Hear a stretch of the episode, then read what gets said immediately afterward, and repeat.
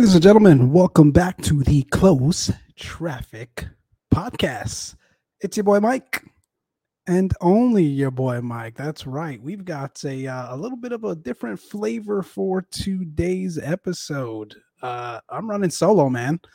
Uh, first, uh, first solo show since the uh, inception of the Close Traffic Podcast. Uh, none other than uh, our founder, Mister Johnny Green himself. Uh, if you guys uh, have been following us since the very beginning, uh, Johnny actually started this podcast on his own. The first episode ever recorded was him running a solo show. Um, go back and listen to some of the uh, previous episodes where we talk about that and the inception and what ran through his mind uh, back then, and why he uh, he decided to, uh, on one Uh, quote-unquote drunken night, uh, rant on about aviation. But nonetheless, uh, I'm here. Your boy Mike. It's been busy, man. We, we've all been quite busy here over the last couple of weeks. I know we haven't had an episode in a while, so you know what? Uh, in, in, in light of uh, some scheduling conflicts and logistics, and a lot of us have been on the road for work and whatnot, things have just been hectic. I said, let me come on here and jump on and do a solo show. So obviously podcast recording only, uh, no live show today, but I wanted to get into a couple of things, a couple of things. I think um, uh, I'm a little bit more prepared than I typically am. If you listen to the show, right, we generally say we've got a couple of different topics and then we just bounce it off of each other or our guests. Uh, but this time, obviously I'm running solo. No one to really bounce off of uh off of for for ideas and content and and banter, if you will. So I'm a little bit more prepared today. So that being said, we're gonna cover a couple of different topics. Listen, I think it goes without say, we've seen in aviation uh lots of different uh accidents and incidents, and you can go by the uh the, the FAR AIM definition of an accident or an incident, the F A A federal uh, definition of an accident or an incident, uh, but nonetheless we've seen a ton of them. Uh, specifically, uh, definitely want to talk about the uptick in runway incursions we've been seeing um, here in, in the past uh, really year or so. We'll get into that. Uh, we'll get into private pilot training, um, going out to to to to actually pick up a uh, a private pilot ticket and start your aviation journey. We'll talk about what that all entails. I had someone recently reach out to me who had just started their journey about four hours in, and had a couple of different questions for me. And I said, you know what? I, I, you can find a ton of videos and a ton of different topics and a ton of different material that talks about, you know, best tips and trips, uh, tricks, I should say, and what you should do and shouldn't do from far more qualified people than me or anyone else on the Close Traffic Podcast. But, you know, we've all, we've all, uh, we've all, for those of us with a ticket, um, have, have been through it. We've all got our own sort of uh, experiences and things that I think it's, uh, it's fair uh, to at least start to uh, articulate and talk about and share what those experiences were like for, for you as an individual. And that's what I'll do today. I'll talk about some of the things that I know helped me along the way and is continuing to help me along the way Uh, as I uh, pursue getting this instrument ticket wrapped up. Speaking of instrument ticket, we'll talk about that as well, kind of where I am in that journey and that process and how that's going. And then last but not least, uh, we can't leave out uh, flight sim. Uh, you've got uh, a bunch of different things that have has have, has transpired uh, here in uh, the last couple of weeks since we've we've last talked to you all and have had an episode. And um, we should touch on them. I think more specifically what I'll cover today is really uh, the Fenix A three twenty uh, big update, uh, the V two updates that uh, that has recently come down here, um, and sort of uh, the initial impressions and sort of the things, some of the things that we're reading and and uh, and whatnot. So uh, without further ado, we will we'll jump right into it. So uptick in runway incursions. Um, one of the things I think as I was looking into this this afternoon is is this a perception or is it a reality? Um, kind of what I mean by that is, are we seeing a true uptick in runway incursions and, and incidents uh, like that specifically, uh, or is it just being documented and covered more because of social media and cameras and, you know, everything just goes super viral here in the, uh, the the society that we're living in these days? Were these always an issue, or is it a mix of both? Um, does fatigue play a role? Does uh, short staffness, uh, that's not even a word, staffing uh, concerns or considerations uh, for the air traffic controllers um, and even the pilots? You know, are are they being overworked? Um, you know, definitely, definitely some things to consider there. I think, you know, one of the ones that in recent memory is uh, that might have been in February now. Uh, don't quote me on that, and I'll look it up here as I as I talk about it. Uh, the J F K incident by the uh, American triple seven and the uh, the Delta uh, the Delta flight um, that was uh, they were departing the four lefts, uh, and uh, the American was asked to, or was instructed, I should say, to taxi uh, to four left, and they ended up crossing three one left, which, if you know J F K, uh, is actually the intersecting runway there, and uh, it, it uh, caused uh, the, the Delta seven three to uh, to reject their takeoff clearance. It was uh, Delta nineteen forty-three, and the, the New York Times titled it "Delta nineteen forty-three canceled takeoff. Wrong turn results in near miss at J F K." Um, if you guys remember, that airplane, that American triple seven, crossed at about a thousand feet ahead of that departing um, Delta flight. And I haven't heard any additional uh, updates on sort of what the F A A has found on that.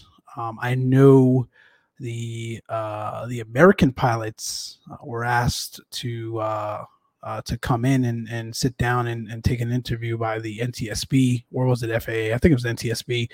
Um, and, and they kind of refuse. So uh, the legalities and, and the union and, and all those other things that uh, that goes into that, I'm not quite sure, but uh, I know uh, uh, they were they were asked to, to come in and, and talk about, um, you know, in their eyes and from their point of view, uh, what had entailed there. And um, there was an initial refusal there. I don't know what has transpired since. But anyway, not to harp on that. It's, uh, again, like, you know, are we seeing an uptick in this? Because, right, we know that uh, really since COVID, we've seen a uh, uh, a decline in staffing positions uh, as it relates to air traffic control.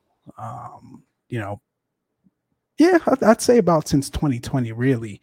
Um, you've also got pilots working, you know, a lot more segments than they have in the past. Now, granted, right, they're still, I'm sure, uh, complying with the, uh, the the federally mandated hours uh, that they are allowed to fly over a period of time, um, depending on what parts uh, they, uh, you know, what parts uh, they they qualify for, what what part they they operate in. Um, so I'm sure there's no law being broken there. But at the end of the day, right, there's a difference between what's actually written and established versus what the Uh, the human body can tolerate over a certain amount of time. So I've I've heard folks talk about, hey, you know, our pilots just being overworked. Um, and I think it's a little bit of both. I think, you know, it's certainly being captured more. Uh, you've got YouTube channels out there like Vast Aviation, um, you know, that has captured a lot of these over the, the recent years. Um, you can go online and, you know, get uh, flight radar data um, to actually pinpoint down to, gosh, man, close to probably the seconds as it relates to real-time view of where an aircraft is at any time. I, you know, I've done it a ton, plane spotting, where, you know, I'll sit outside L A X or something down by In N Out, for those of you that are familiar, and I'll pull up flight radar just to see what, you know, the approach segment looks like and who's coming in and what equipment. And literally, man, flight radar is is is down to the T. Like, you actually see them crossing that threshold, and flight radar has them crossing that threshold, and the this airspeed, or the indicated speed, or the ground speed rather, um, is dead on. So there's uh you know, all that being said, there's a lot of different tools at everyone's disposal. Um, you know, live A T C audio, right? I think that's thing is stored for months. You can go back and pull things like that. Uh, you, obviously, live A T C audio uh, as well as things are happening. So many different things uh, technology-wise that weren't necessarily available to the general public in the past that folks are are utilizing to capture these things. So I think it's probably a mix of, uh, you know, an uptick, a true uptick, uh, as well as we're just seeing it more Uh, from a general public standpoint. So again, a open to feedback, open to, you know, your your opinions about what you're actually seeing. But, you know, I thought it was uh, interesting to bring up. I, you know, I saw a post on it recently where uh, there was another issue. Um, gosh, what was this one specifically?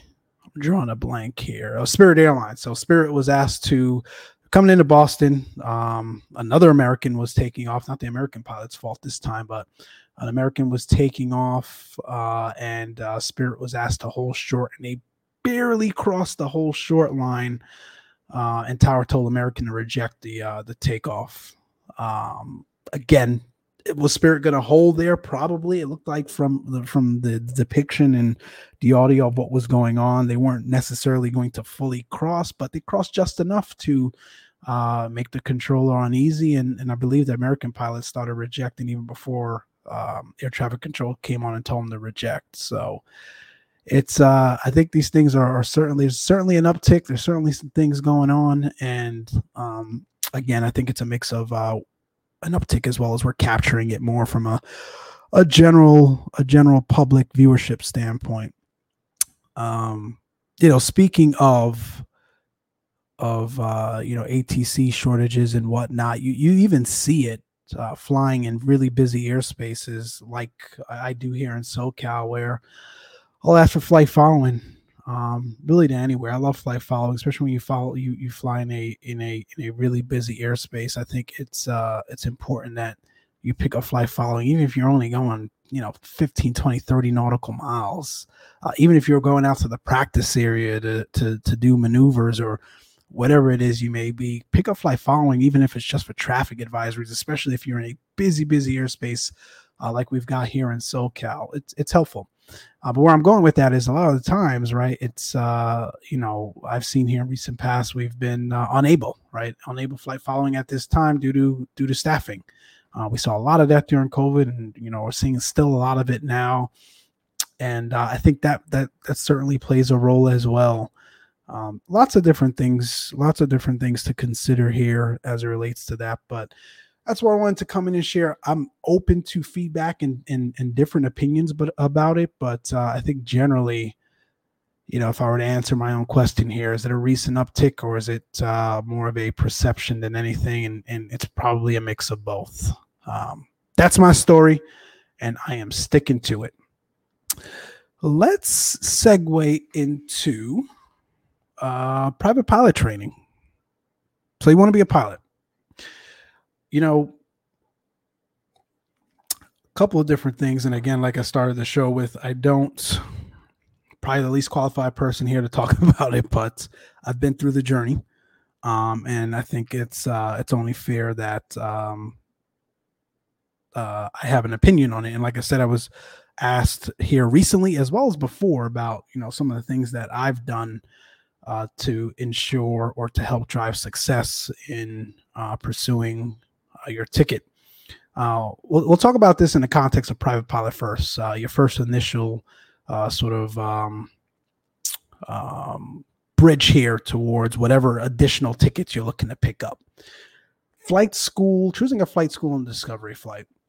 I think everyone, for the most part, and listen, we're on a uh, an aviation podcast here, so I'm assuming a couple of different things. But um, for those that don't really know where to even begin, a discovery flight is is uh, generally what happens, right? So you go down to your local airport near you, or maybe uh, a loved one or a friend buys you for your birthday or for a holiday or Christmas or whatever it may be, um, a uh, certificate for a discovery flight.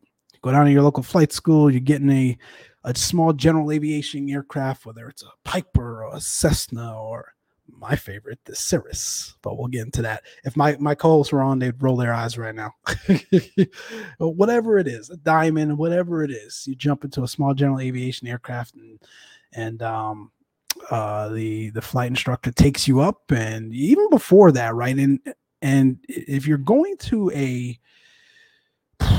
A, a a a school and you're with the right instructor, generally they sit you down and talk through what your your goal is, right, as it relates to what you're looking to achieve today and in the future as it relates to aviation. It can be from, hey man, I don't know, I'm just here because my friends and my family have always heard me talk about aviation, and we just want to go up and do a quick flight and take a scenic tour. You could have no interest in flying at all. You probably just want to go up and explore your local neighborhood or city or town uh, from far above, um, or from a different perspective that you've you've never really had before. And to the other extreme, where it could be, I want to go be a commercial pilot. Where do I start? So anyway, you get in a plane and And and the instructor, again, depending on how seasoned the instructor is, what are the protocols of the flights? I could tell you I, I was allowed to do the takeoff, right? And again, it probably comes down to how comfortable you even are as it relates to what you want to achieve. I remember my Discovery flight, uh, he let me do the takeoff, uh, as well as uh, the approach. Uh, he only took over, I would say, probably at about a ten, uh, not even, about an eight-mile final. Uh, definitely within ten, ten, uh, ten nautical miles. And again, it depends on how much experience you truly have, right? I was flight simming a ton before I actually went out to do a true Discovery flight. But anyway, they take you up. They maybe let you play with the flight controls. Uh, at the end of the day, that's where you start. You start with the Discovery flight. You sit down. You talk about what your goals are, what you're looking to achieve, et cetera, et cetera. Picking the right flight school, I think, beyond the Discovery flight, because just because you go to a specific flight school to do a Discovery flight doesn't necessarily mean that's the school you're going to choose to pursue your aviation career or journey. Um, I think it's even fair to go do a couple of Discovery flights if you've got a, a couple of different flight schools within your area or something and you just want to try it out. Um, I don't think there's any harm in that. It's going to be costly, um, but I don't think there's any harm in that. But uh, some of the things that I looked for is, you know, what are the instructors like? What are what are their I- I experiences? Um, you know, what's the structure of the school like? Right? You've got it, obviously, most likely, hopefully, a chief pilot, assistant chief pilot, um, instructors that have been there for a while. Um, you know, I think. Depending on where you go, you may have a mix of instructors that, um, you know, are there just to meet the minimum hours and go off to uh, to pursue uh, aviation as a career, go off to the airlines or whatever it may be. Uh, nothing wrong with that. I think from my perspective, I found that a mix is is great. Your seasoned instructors that are there because they love instructing. Uh, as well as instructors that are, uh, you know, probably a little bit more focused and dedicated towards going out and pursuing a career in aviation. I don't think there's a uh, there's anything wrong with a mix of that. What you probably don't want is uh, one wing to one side or the other. Uh, what I mean by that is you don't want a school full of, and for your private pilot, I think uh, for your instrument and, and other uh, tickets probably doesn't matter as much, but I found that for your private pilot, you want to ensure that you get an instructor that you're probably going to be with for at least the majority of your training. Uh, I think, you know, as you pursue that initial rating, that initial ticket, that private pilot ticket, uh, building a camaraderie with someone that you feel safe in the cockpit with, someone that is going to uh, adapt to whatever your learning style is, is, is far more important um, than anything else, I think, for your your your initial private pilot, uh, because there's going to be so many things that are going to be introduced to you um, that are going to be totally new concepts. And depending on your learning style, how you absorb that is going to be incredibly important. And it's going to dictate how long it's going to take you, as well as how much it's going to cost you to actually complete that aviation, I'm sorry, aviation journey, that private pilot journey. Um, so picking the right instructor, picking the right flight school, the right fleet. I cannot say this enough. It is incredibly important that you pick a flight school that has the appropriate amount of aircrafts, um, as well as um, great maintenance on those aircrafts. And why why I say that is, as you pursue your private pilot ticket, you want as little downtime as possible throughout that process. And I'm going to get into a little bit more about that in, in here in a second, but in the, in the, for the perspective, in the perspective or in the context of ensuring that it's an, it's an, it's a flight school that has the appropriate amount of aircrafts, they're well maintained, et cetera. It's important because, and this happened to me and others that I have talked to, I cannot tell you how much of a setback it is when you're used to flying a specific airplane or a specific number of airplanes, and they're always in maintenance. Um, it it it, it means, right, that those those aircrafts are in maintenance, and you're not actually up there flying and building the hours and learning maneuvers and all of the other things that are associated with getting that ticket. Sure, you can chair fly. Sure, there's ground. There are other th- components to pursuing your private pilot or any ticket than the actual flying portion itself. But the more you fly, especially when you're being first introduced to aviation, um, the, the the the better off you're going to be, and in the sh- and, and the shorter the time frame in which you're going to complete that private pilot ticket. So, fleet availability, how the fleet is maintained, is super important. Stick to, if you can, one aircraft, and even within the same family. What I mean by that is, if you got a school that's got a one seventy-two Papa, a one seventy-two Mike, a one seventy-two November, I found that, again, first starting off, it's a pain to switch back and forth, especially when you've got, you know, on some of those one seventy-twos, right, depending on the model and the year, flaps forty or flaps thirty, right, as it relates to the range of flaps that are available in the aircraft. Those older Cessnas as well, older aircrafts in general, they vary uh, as it relates to how the aircraft flies, right? You've got some of them that's, you know, got uh, really nice flight controls. You could tell those cables have been greased or replaced or pretty new. Um, it, it, there's just very little qu- different quirks, especially when you've got a, a quite a large span of years uh, between the the the Cessnas. Again, my example is a Cessna here, a one seventy-two, or even a one fifty-two. Uh, they vary greatly depending on how how large of a span as it relates to years um, the the fleet is made up of at your flight school. Uh, and I found sticking to either the same plane itself or the same, like, Papa model. I love the Papa model. one seventy-two Papa models is my favorite one to fly. Uh, obviously, next to your uh, your your much newer ones, um, especially with the, the G one thousands and whatnot. But the older fleets, the Papa model is the best one um, that I found um, personally. So sticking to, again, as much as you can, the same airplane or the same fleet. My initial school had one Cessna. Um, and I got through most of, of, of the private pilot journey uh, with that plane, um, but uh, definitely had to end up switching.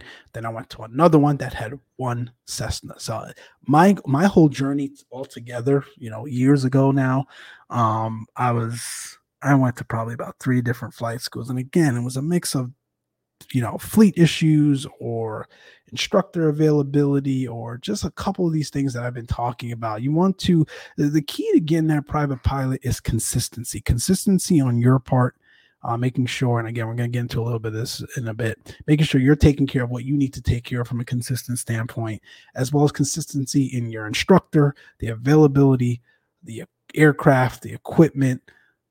Uh, just all consistency, I think, is the root word here as it relates to probably any ticket, but especially your private pilot. Let's see. Get that medical out of the way. Um, again, for those of you that uh, don't know, right, I'm going to assume a lot here uh, for those of you listening to a aviation podcast, but those of you that may be new and you stumbled on this podcast for the very first time and you have no clue about aviation or where to start, uh, uh, a uh, at least here in the U S, F A A, at least a class three medical is required for you to obtain a private pilot's license uh, and for you to solo an aircraft. Um, there have been stories and stories and stories of people that have gone fifteen hours in, didn't pick up their medical till just before they wanted to go sol- solo, or they were getting ready to go solo, didn't go out to get the medical, and then found out that they didn't qualify for what re- one reason or the other. Now, there are things out there like basic med and, and other things that I'm not going to get into without actually picking up the FAR AIM to read you guys, read through it, um, as it relates to what's required and some of the other considerations. Uh, but The, the takeaway here is go get that class three, at least a class three medical done. If you are planning to pursue your you know, all the way to commercial, A T P L, whatever it is, you want to fly as a career, go get that class one, get the class one done up front. Um, in all likelihood, you're going to be healthier now than you are tomorrow, right? And, and again, lots of caveats with that sentence, but you know, the quicker you can get the highest medical, depending on what your career aspirations or goals are, the better off you'll be. Uh, but at a minimum, you just want to get your private pilot. You don't plan on going commercial. Um, you don't plan on going to the airlines, because there's some commercial outfits that I think class two works. Um, but you know, for the, the the minimum here, as we're as we're talking about in the context of getting your initial private pilot, go get that class three done before it's it's it's too late. I went and got mine, I think like two hours in. I had like two hours. Go get it done. It's the best way to ensure that you are healthy enough to fly before you go dump a bunch of money into flight school. The other consideration here for getting it out the way is your written. Uh, again, for those of you that don't know, there are a couple of different components as it relates to obtaining your private pilot license. You've got the F A A mandated practical exam, where you'll go with a F A A examiner or D P E. Typically it's a D P E. Um, and that practical consists of an oral as well as the flight portion, where you actually go out and demonstrate everything you've learned from a maneuver standpoint, um, throughout your, your, your training. But before that, you've got to get the F A A written exam done, the, the P A R, the private, uh, I think it's called the P A R for the private pilot, P A R, private airplane. I don't remember. It's P A R. That's the acronym. Um, go get a ground school done. Whether it's King's or Sporty's, or we'll talk about ground school in a bit here as well, whatever it is, but get the written done. The last thing you want to do is have that in the back of your mind as you approach check ride prep time, or check ride in general, is you still got to go out and get the written. And a lot of people look at it and say, you know, it's part of the process anyway towards quote unquote exams. I might as well just get done closer to the oral. And the only reason why I would say that doesn't necessarily work, right? Because I've heard two arguments, right? You get the written done too early, you forget everything you learned in ground school when it's time for your actual check ride time and prep for your oral. And I've heard you wait too long. I'm in this camp, by the way. You wait too long, and in the back of your mind, it's the one more thing you've got to get done as you're preparing for your check ride. And why I'm in the latter camp is because that written is the very basic foundations of what's going to be covered in your practical, your oral portion of your exam.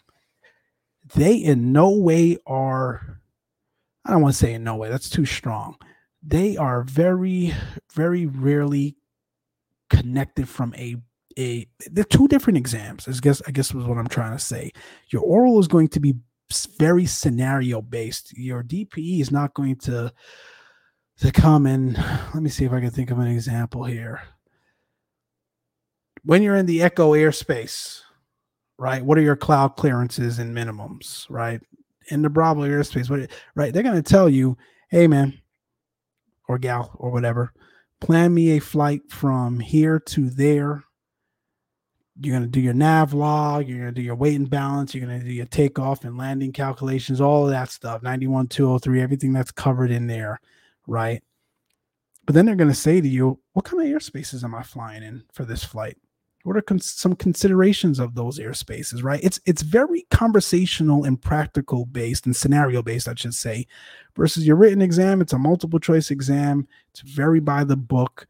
They, again, that written teaches you the fundamentals, but it, it doesn't necessarily cover everything that is going to be in your actual Uh, oral exam. So that's why, again, I I'm I'm I'm I was generally not too concerned about taking the written too early and then forgetting everything from a ground standpoint. You're, you're doing ground along the way anyway. And again, we'll talk about this in a second. You're doing ground along the way anyway. You shouldn't forget anything. You're you're build the written is the first step. The initial ground school and getting that written down is the first step. And to me, from there, you build on top of that. Um, so get that out the way. Flight sim and cheer flying and just staying consistent, like I mentioned, overall, super, super important. I think, and we've talked about this on the show before, it is incredibly important that you stay immersed in your training. And what I mean by that is, for me, I'll use my example. I did this all part-time while working full-time, obviously, in my career and my job. So I was flying uh, about three times a week in the evenings or on the weekends.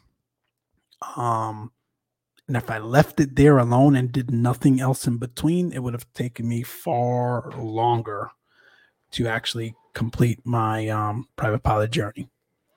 You got to stay immersed in this thing. And what I mean by that is, for those of you that have a flight sim out there, we, and again, we've talked about how much flight sim or how far flight sim has, call, has come to allow folks to really immerse themselves in aviation and flights um, beyond the real world cockpit, to supplement that training, to supplement that journey. Super, super important.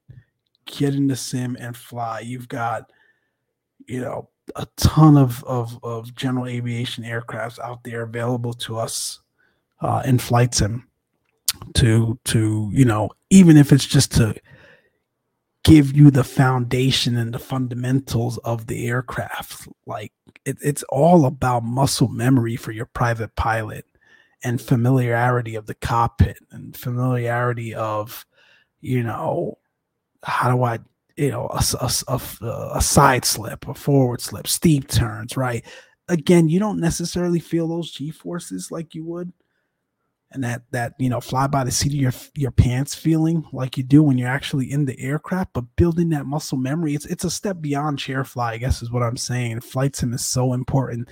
And again, being immersed in your training as much as you can. When I wasn't out there flying or doing ground school with an instructor, I was watching YouTube videos.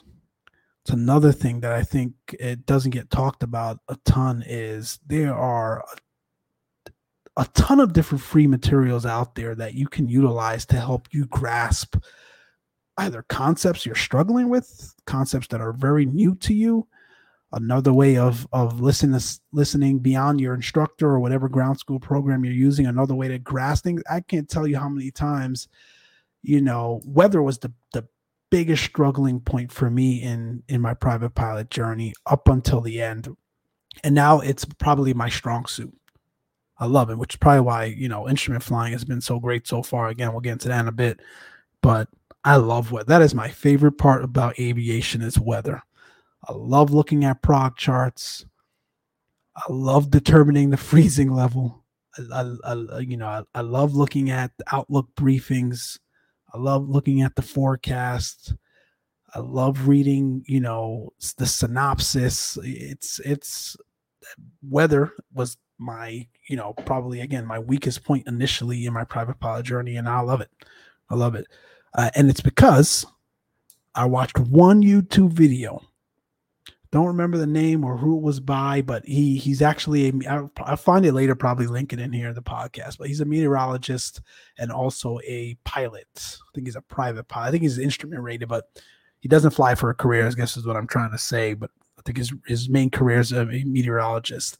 He put a video up that talked about meteorology and private pilot, and the fundamentals and the way he broke down low pressure systems, high pressure systems, the weather associated with low and high pressure systems, cold fronts, occluded fronts, stationary fronts, all those things that I was struggling to grasp. He broke it down in such a way that made it so simple. And I was like, oh my gosh, why did it take me so long to finally get this and retain it? And again, I didn't have to go pay him to do that. It's a, it's a free video. And I think it was probably like five, six years old at the time when I was watching it. Free video available there on YouTube.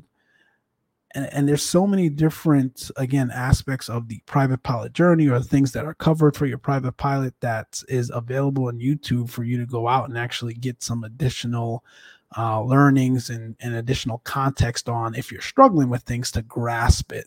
And again, that's what I mean by staying immersive, right? I, it wasn't with an instructor that I was paying or at the flight school or through a different, through a ground course. It was just me, bored one evening, feet up. Let me throw on some YouTube. Let me go watch this thing that just popped up here as it relates to uh, private pilot and weather And I grasped that at the end. And the video wasn't even that long. I think it was like forty-five minutes or even thirty. Um, but that's what I mean. Staying immersive in your journey, staying immersive in the training. Go out, talk to people, pick people's brains, pick pilots' brains. Go out to your local flight school, your local flight club. Go flying with your instructor if he's got a ferry flight going. I did that once. He was ferrying a flight, told me to come on by. I was actually in the instrument flight, and I didn't know what the heck he was doing at that point in my journey, right? But just being exposed and immersed in, in aviation in general provides additional context and, ad- and an additional layer. Um, again, this is me personally, and, and what has helped me to be able to crack the gas, uh, grasp concepts and certain things quicker than if I was just going by the book, going by a regular ground school, doing it once or twice a week and not picking it up throughout the week with other, again, immersive and supplemental material. Free at that. So incredibly important, I think, is, uh, again, flight sim, chair fly, stay immersed in the journey. And then last but not least, ground school.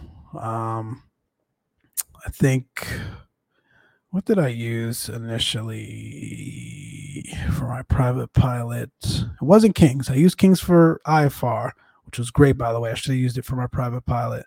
Uh, but, um, oh my gosh, I can't remember who I used for private pilot. It was, it wasn't bad. It just, you know, it wasn't King's. Um, I don't know. I'll look and find it. Um,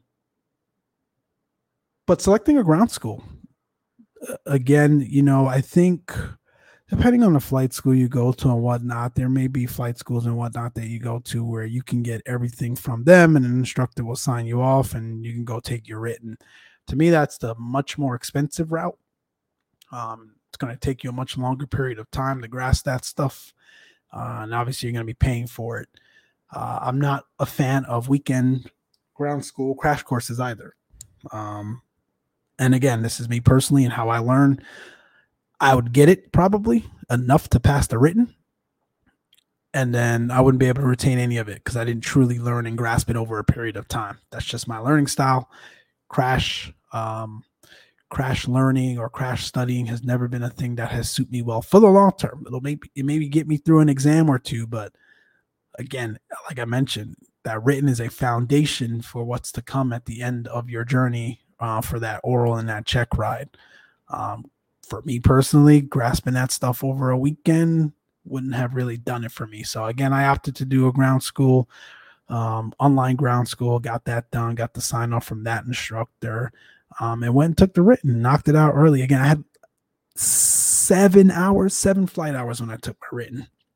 I took my written, I walked in, did my discovery flight, and I was done with my written four weeks later. So again, you just got to, once you know it's something that you want to do and you want to hit the ground running, just go get it done. Stay immersed, go get it done. Uh, I did leave one thing out. Consider budget.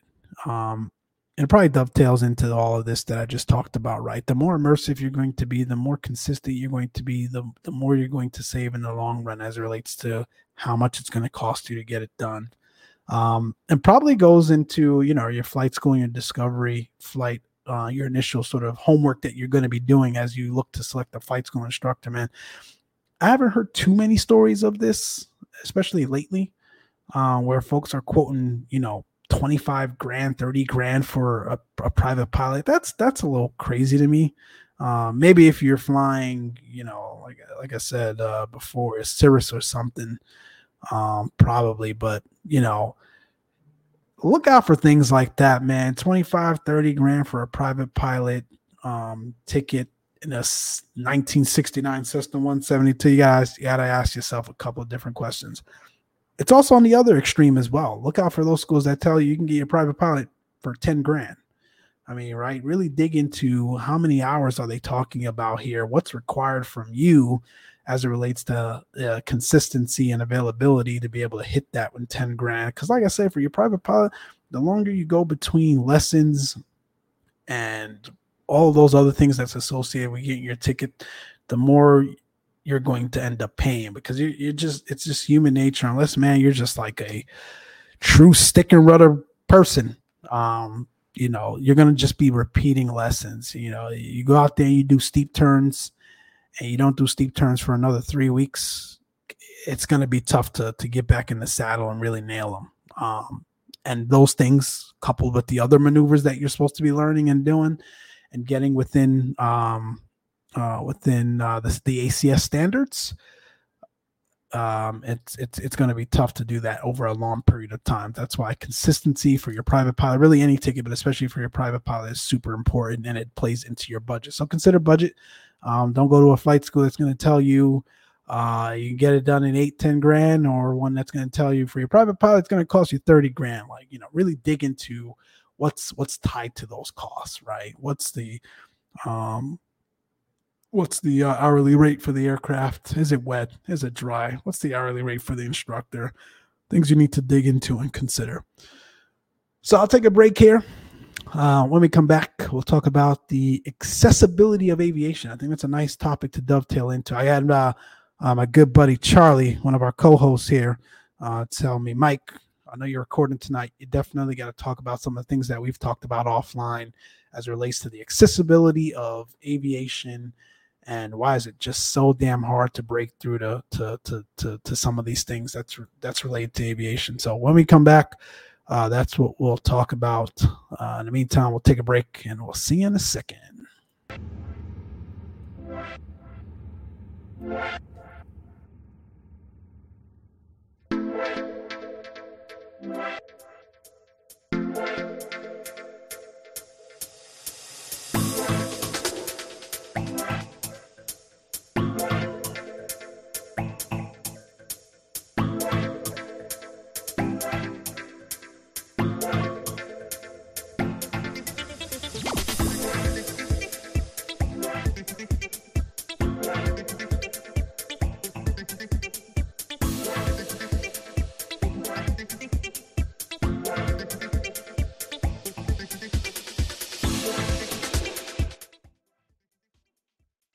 All right, welcome back, welcome back, welcome back.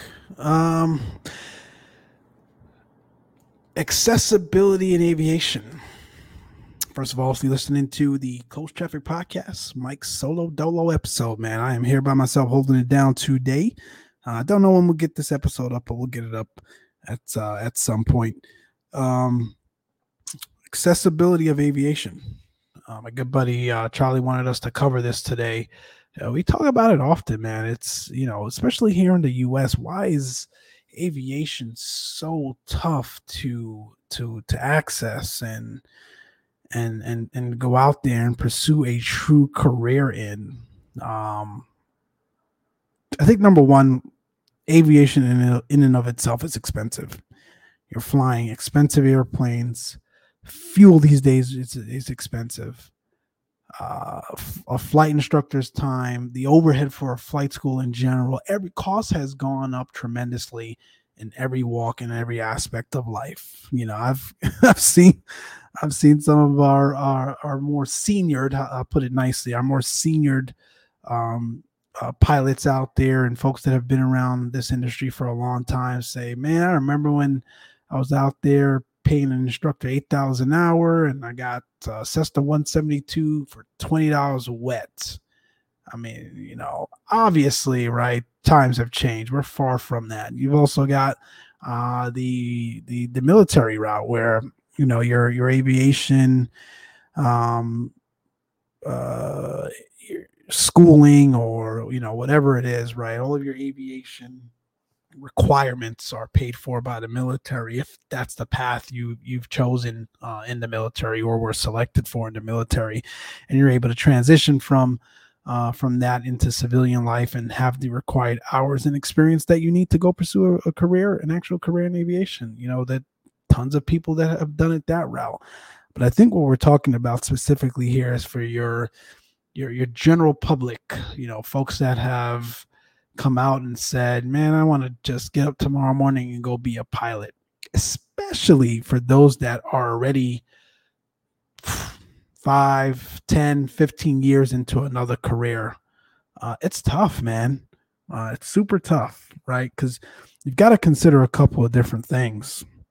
Where you are in your career, probably the salary that you're making. What obligations and uh, responsibilities do you have to yourself and to your family and whatever it may be? Uh, and, and we're not just talking about the financial aspects. We're talking about uh, even, um, again, specifically pursuing aviation as a career like the airlines and whatnot. Uh, we're talking about just being available, right? Being on the road all the time and the toll that that takes uh, on yourself or on your family, where, let's be honest, in reality, uh, you know, if you're pursuing this as a, a young individual just out of high school or just out of college, it's probably a little bit easier. Um, so pursuing c- a career in aviation, you know, when you're through a good bit of uh, cor- of a different career path in your life, maybe you've gone to school already and you've gotten your your degree in, in other areas. And again, you wake up in the morning and say, I want to go pursue aviation. It's tough. It's tough. It's, uh, you know, all the things that we just talked about here as it relates to things that you need to consider and the consistency and the budget and some of those other things. It's not as easy as saying, I'm going to go do a career change to something else. Maybe, I don't know, I worked in the restaurant industry and now I want to go into I T. Or right, you you go take some I T courses, uh, you know, some maybe some coding classes or whatever, right? Specific computer science, right? Specific area of I T I'm talking about here. Um, you want to be a software engineer, right? It's a little bit easier to go and transition into those different career paths. Um, aviation is just so so hard to do to, uh, as it relates to being able to break into that.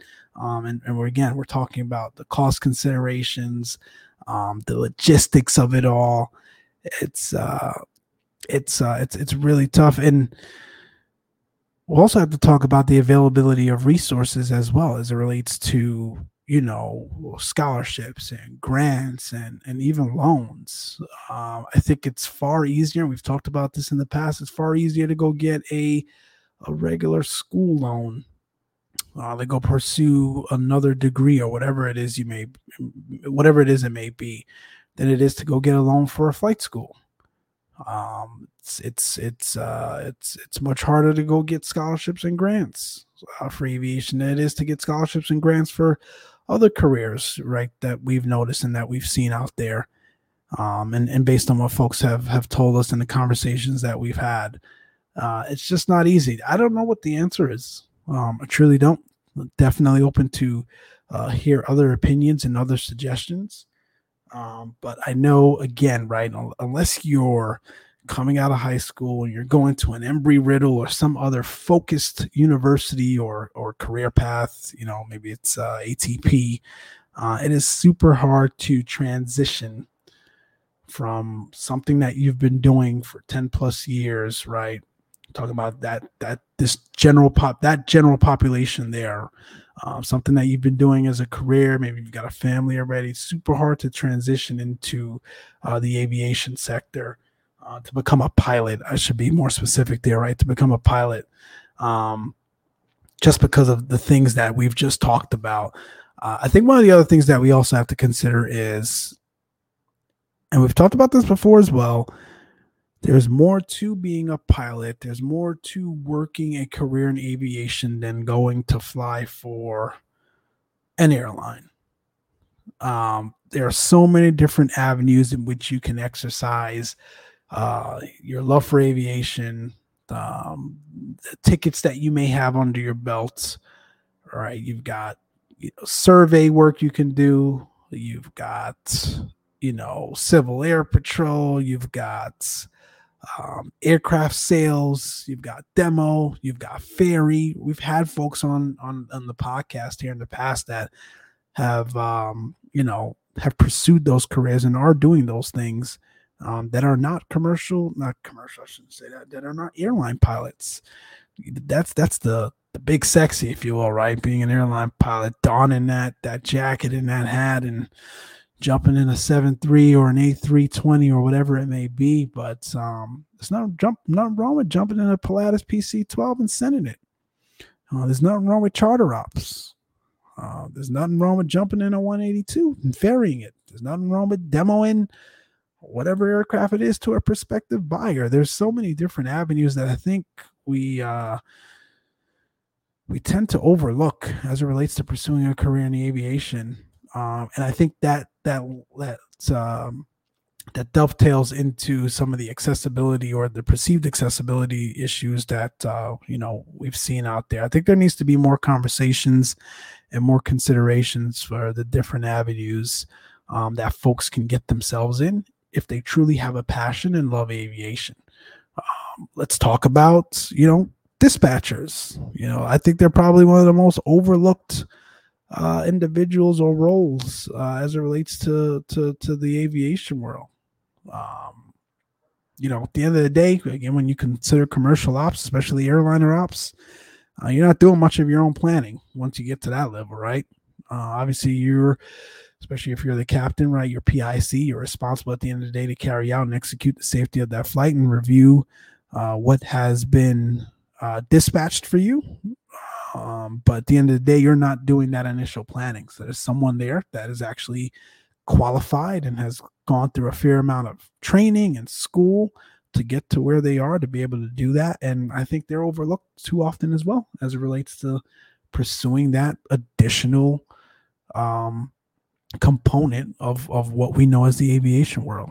So super important there. I think, you know, I wanted to touch on that. Happy to get into some additional dialogue for some of the things that uh, you guys have observed and have seen there. Maybe uh, you're one that started your career as uh, as uh, with the end goal of, of flying for a major airline, or even if it's a small airline, and you transitioned into something else. Maybe you love instructing. Maybe you love instructing, and that's what you're doing full time. Um, teaching others how to fly. Let me let me spend a little bit on instructing. By the way, can I tell you? And I thought about this the other day, and I said I was going to bring this up. Almost forgot. I don't think flight instructors get enough credit. When you consider the amount of hours that they have to put in to getting to the point where they are for their C F I and their C F I I, it is insane. The amount of learning, the amount of, of training, right? Just to get to that point is insane. I was talking to my instructor the other day. He told me his C F double, not C F double, his C F I initial, his C F I initial was a seven hour event, man. Five hour oral and a two hour practical. Like, that is nuts. And that's just to get to that point to say, I am qualified to teach.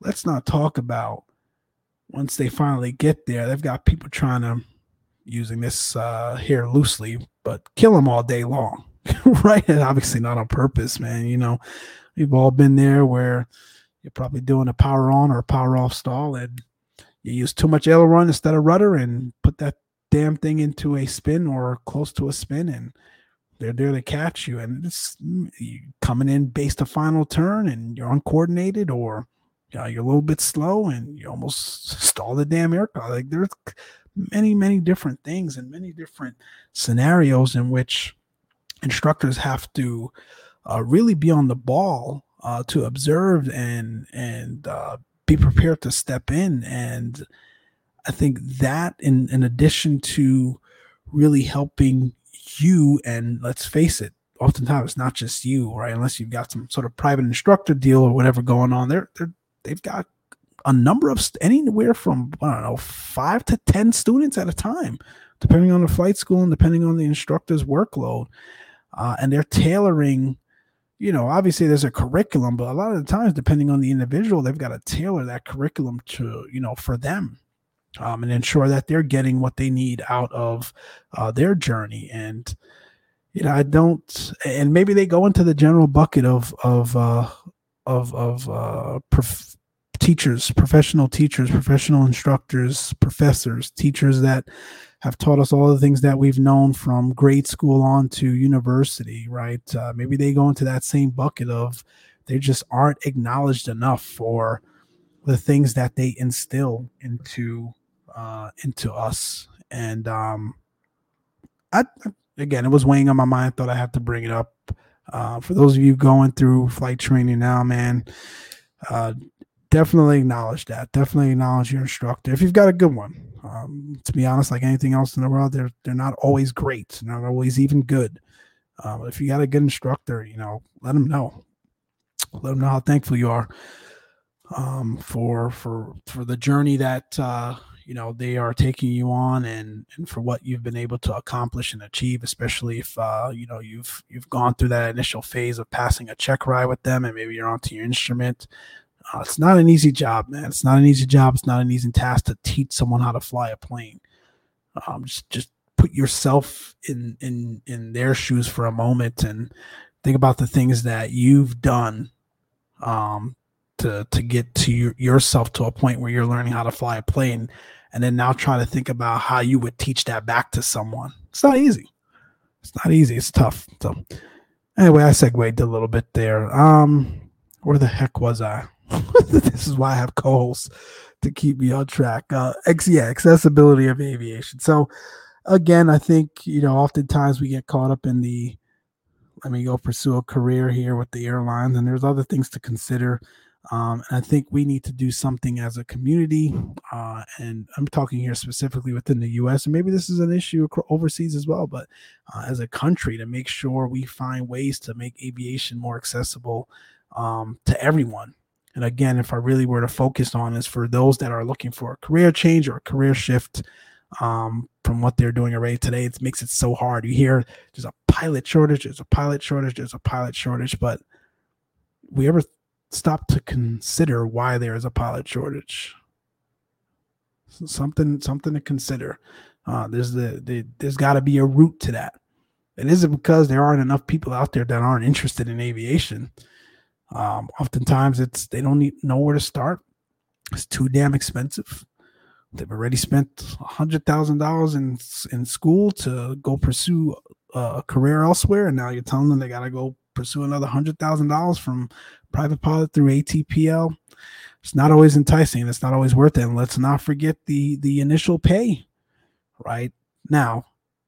Regional airline pay and some of those other things have come a long way over recent years for sure. And then when you eventually get to the point of your career, right, you're sitting left seat for a major airline, you're you're probably coming out really good. But initially, and especially in this economy, pay is not always great. So you consider all the money that you're putting in that maybe a, you know, if I could equate that closely to probably a lawyer or a doctor or some sort of physician, maybe, maybe not necessarily. It depends on a doctor, right? You know, you're all in, depending on how you do it, you're probably looking at anywhere from eighty to a hundred K for your flight training. If you're, if you're looking to get to that point for, um, to a major airline, and is the R O I worth it initially and upfront? It, it's tough for people to perceive it. Uh, and I think that contributes to why we've got this this pilot shortage and, and have had it for so many years. We've got to look a little bit deeper into what's contributing to that. Anyway, instrument rating. Oh my gosh, we're almost an hour in. So pursuing through that really good. Uh, it's uh, it's been it's been fun. Um, I said the other day on a one of uh, one of the videos I posted flying here a cross-country flight recently that uh, I gave a little update in the cockpit, right? You know, aviation, uh, sorry, instrument rating's going well. Um, and in fact, I found instrument rating to be easier so far than private pilot. And uh, I had some folks tell me, I don't know about that, man. I, I think there are a couple things to that. I think... From the perspective of if you are someone that has done a lot of flight simming, and we've seen this on the Navigraph survey in the past and year after year, most of the folks that flight sim are doing instrument flights, right? You know, we've seen an uptick in general aviation flight simmers, especially with the introduction of twenty twenty, but a lot of the people that are flight simming uh, are doing instrument flights, right? At the end of the day, it makes sense. You want to go simulate something that you have the vision or uh, one day hope to be doing. Um, and not to mention, we've got some very sophisticated uh, commercial airliners in flight sim today uh, that makes that even more possible and even more immersive. And, you know, I was doing that stuff well before I even started my private pilot journey. So I was very familiar with a lot of the uh, flying by instruments and some of the procedures, right? You know, versus someone that has come into aviation raw, never really had a flight sim, never really had that exposure, right? I didn't know, need to know what a S I D or relearn or learn, I should say, what a S I D is, what a star is, right? Now, granted, there's a lot more to instrument flying. I'm sitting here with a thirty-five page uh, I F R quick review study guide by pilots cafe dot com, by the way. I'll link it for you guys. Take a look. Um, really, really encompasses a lot of the, uh, uh, I guess, quick and dirty study guide as it relates to, to instrument flying I F R. I don't know if they have private pilot stuff on there as well, but uh, definitely for I F R. So it's pilots cafe dot com, and it's called Airplane I F R Quick Review Study Guide. Um, there's, there's a ton here. There's a ton here that, you know, I've learned, um, gone through ground with, uh, getting close to uh, looking at check ride and all that stuff. Um, but the fundamentals of being able to fly, looking inside the airplane versus outside, is, is, is skills and things that you've built up if you are a flight simmer. And that's what make instrument flying, makes instrument flying a little easier. Now, to caveats, and on the opposite end of that, that is also a detriment to a lot of private pilot pilots when they are first looking to get their, their license. Um, if you've done a lot of flight simming, and instructors have told us all the time, they can tell, um, especially when you're getting that private pilot, because your private pilot and flying V F R, it's all about looking outside. And, you know, us flight simmers, we are so used to looking inside at the instruments that it's a hard habit to break when you're pursuing your P P L. But for your instrument rating, that's what it is.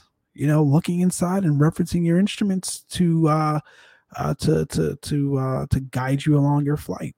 And uh, it's stuff that, you know, again, depending on how long you've been to flight sim, you've been doing for years, you take that a step further and you add the VATSIM or um, uh, Pilot Edge or I V A O component. Actually being able to talk to uh, air traffic control and fly those procedures and, and uh, you know, those procedures and, and those approaches and whatever it may be. There's a, a level of familiarity there. Now, there are things that you don't necessarily know or cover in, in um, you know, in flight simming that's going to be a little bit different or new to you. Like, first of all, how often do we shoot holes in flight sim, right? How often do we fly a D M E arc in flight sim?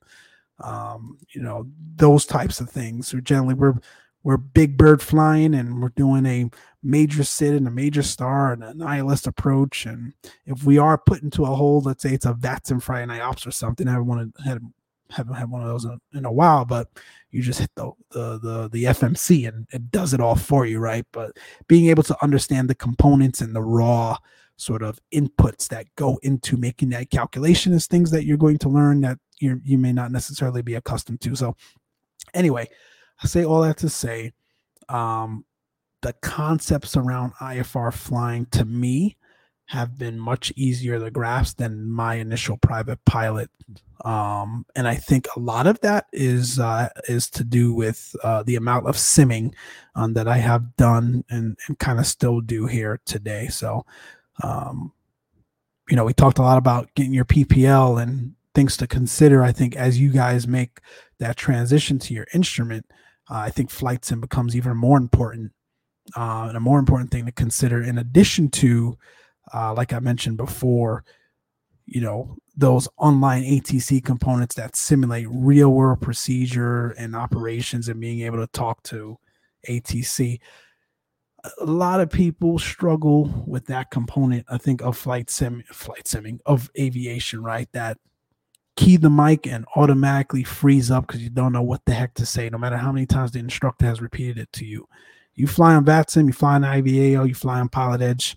You get accustomed to that, and it's just like the real world, right? That um, that uh, that mic fright, if you will, uh, typically is is not really a factor. There's, there's definitely a difference than uh, uh, difference between talking to a, a VATSIM or uh, Pilot Edge control than there is to keying that mic for the very first time in the real world. But uh, very quickly and over a, a number of flights, it, it becomes second nature. Whereas, you know, if you've never really done any of that before in flight sim and or simulate uh, with VATSIM or I V A or Pilot Edge, it's going to take you much longer. So uh, I say all that to say instrument flying has been going quite well.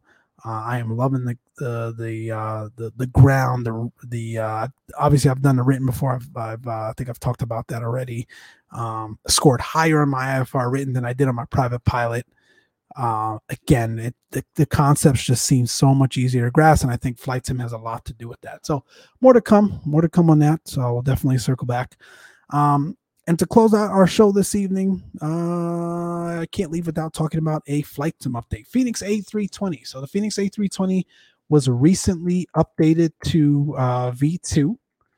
I think this was a uh, an update that folks have been waiting for for quite some time. Um, I think November of last year is when they announced that it was it was coming, um, and they've they've worked really hard at uh, at uh, at uh, at finally getting this done and, and out to the public. It's a massive change, guys. Massive updates. Um, you know, it's uh, it, it it is laying the foundation for the I A E engine. Um, as well as the Sharklets. I think they've announced an A three twenty-one to come as well. It's really laying the foundation, a Neo. It's really laying the foundation for what they've got on their roadmap. I think it's super exciting. There's no secret that I am a huge Airbus fan. It's my favorite commercial uh, uh, airliner, uh, favorite commercial equipment. I love the Airbus as a passenger. Obviously, I've never flown in real life, but as a pilot, simming it and sitting in the cockpit and talking to other pilots that f- do it for a living. I love it. I love it. Love the Airbus. So, you know, I'm a big fan of this update. Um, a lot of the update was centered around performance. I think it, uh, it is no secret that when the Fenix first launched, uh, they had a, a lot of performance issues, especially for those with lower end rigs. Over the months and, and, and year or so, they've tweaked it. Uh, but this one is a huge performance boost that they've done here with uh, with the A three twenty.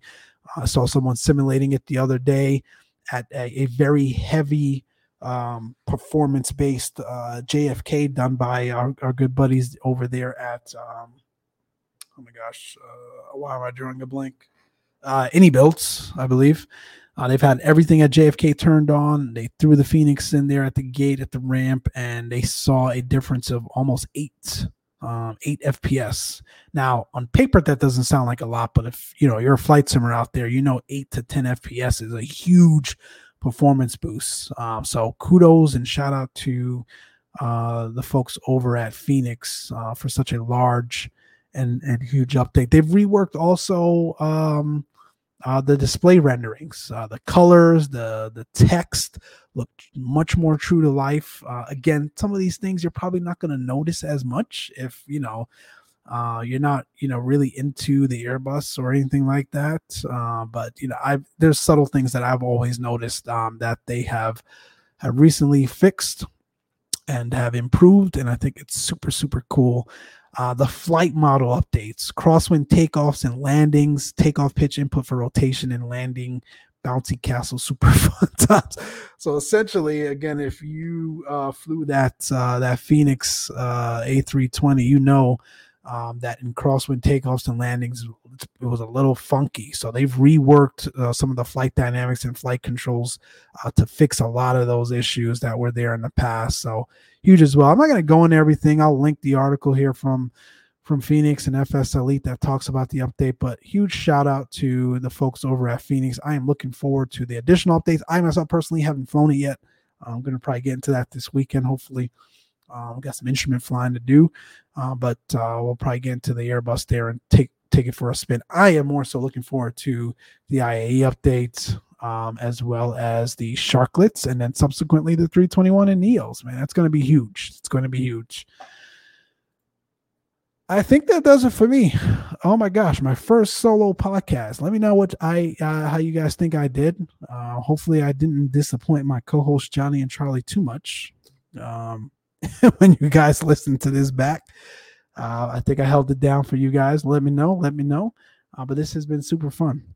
I think if we were to summarize the show, uh, really the key, the key takeaways here uh, are, are really centered around you want to go be a private pilot, stay consistent. Um, immerse yourself into uh, the, the the world of aviation that is out there. um, the the free world of aviation, I should say, that is out there. Like I mentioned, aviation is expensive. The components associated with aviation is expensive, but there is a lot of free. There are a lot of free resources and materials uh, and things out there that one can use to supplement their journey, um, to help save money, um, help stick to a budget. And um, I think uh, that's super important here as you pursue that. Uh, instrument rating has been going great. Definitely looking for uh, to looking to provide you guys another update as it uh, as it uh, pertains to that. Runway incursions and upticks. Is it uh, perception or reality? I want to hear from you. We want to hear from you. Let me know what you guys think. Um, and then obviously the huge Fenix A three twenty uh, update. Uh, I'm going to, like I said, personally try it myself this weekend. I'll come back with the review for you guys. And um, also want to know what you think if you've flown it yourself as well. Anyway, that's going to do it for your boy, Mike. I'm getting on out of here. Hope you guys have a great uh, rest of your, we'll probably drop it here. It's Thursday night. Probably drop it here on Saturday. So as you listen to this over the course of the weekend and into the next week, you guys uh, uh, have a safe one. And as always, like we say here at C T P, for your boy, Mike, Charlie, and Johnny, keep the blue side up. We'll see ya.